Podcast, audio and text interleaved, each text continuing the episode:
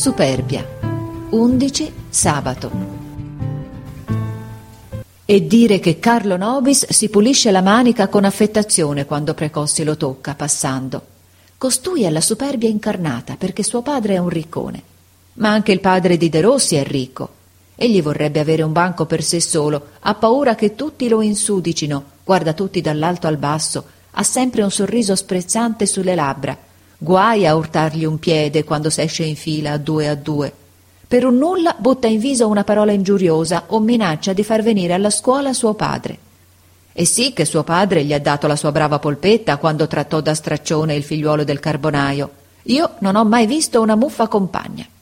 Nessuno gli parla, nessuno gli dice addio quando s'esce, non c'è un cane che gli suggerisce quando non sa la lezione. E lui non può patir nessuno e finge di disprezzar soprattutto De Rossi, perché è il primo, e Garrone perché tutti gli vogliono bene. Ma De Rossi non lo guarda neppure quanto è lungo, e Garrone, quando gli riportarono che Nobis sparlava di lui, rispose ha una superbia così stupida che non merita nemmeno i miei scapaccioni. Coretti pure, un giorno che gli sorrideva con disprezzo del suo berretto di pel di gatto, gli disse Va un poco da De Rossi a imparare a fare il signore. Ieri si lamentò col maestro perché il calabrese gli toccò una gamba col piede. Il maestro domandò al calabrese L'hai fatto apposta? No, signore, rispose Franco. E il maestro Siete troppo permaloso, Nobis. E Nobis con quella sua aria Lo dirò a mio padre. Allora il maestro andò in collera.